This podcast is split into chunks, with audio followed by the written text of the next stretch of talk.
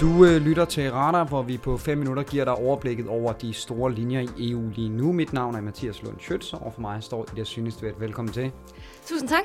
Vi skal snakke selvfølgelig Grækenland, så skal vi snakke lidt om øh, UK, hvor Cameron han vil fremlægge lidt øh, spændende ting omkring, hvad Storbritannien vil i forhold til EU, og så skal vi lige runde det danske valg selvfølgelig, og øh, hvilken kurs øh, DF prøver at presse den danske regering ind på. Men lad os starte med Grækenland. Hvad, hvad er status lige nu? Fordi det brænder virkelig på. Ja, det gør det nemlig, brænder på. Øh, egentlig skulle man jo have lukket en aftale i går, hvor at øh, øvegruppen mødtes, øh, men øh, det nåede man simpelthen ikke, så man forhandler videre i dag øh, under et øh, møde på det europæiske råd. Og øh, det, det ligesom handler om, er, at øh, Grækenland skal betale 1,6 milliarder euro øh, til IMF, allersenest på tirsdag den 30. juni. Og IMF har faktisk fået at sige, at hvis de misser den her deadline, så er der altså lukket. Øh, og øh, det, det kan så i, i øh, yderste tilfælde betyde en, en, eller sandsynligt tilfælde betyde en græsk øh, statsbankerot. Og er der nogle muligheder for, at de kan nå den her deadline?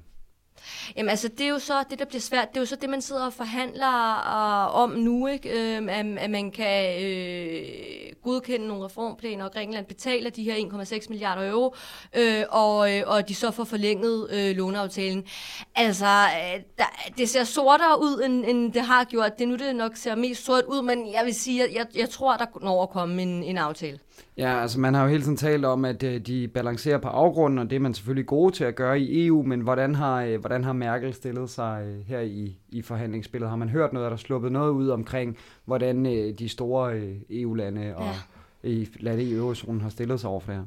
Altså, jeg vil sige, Merkel står jo også lidt i et dilemma, fordi hun vil ikke have Grækenland ud. Altså, hun vil helt sikkert øh, øh, have, at, at Grækenland skal blive i, øh, i euroen.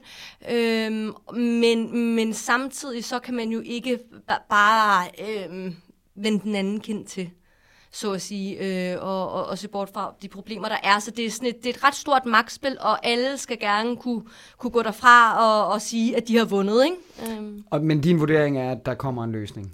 Ja, ja det, det, det hælder jeg til. Yes, det må vi se, om det holder stik.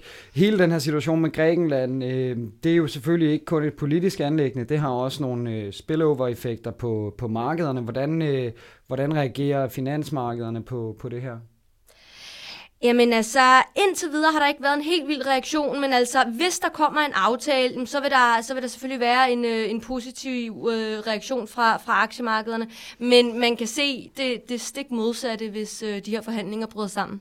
Ja, men lad os gå lidt videre og så prøve at snakke lidt om øh, Storbritannien, som jo også er til møde i rådet øh, i aften, hvor øh, Donald Tusk, øh, formanden for det europæiske råd, han øh, giver ordet til David Cameron, som skal fremlægge øh, nogle af linjerne for, hvordan de vil genforhandle deres forhold til EU. Hvad sker der der, og hvad kan man forvente, at øh, David Cameron kommer til at sige på det møde?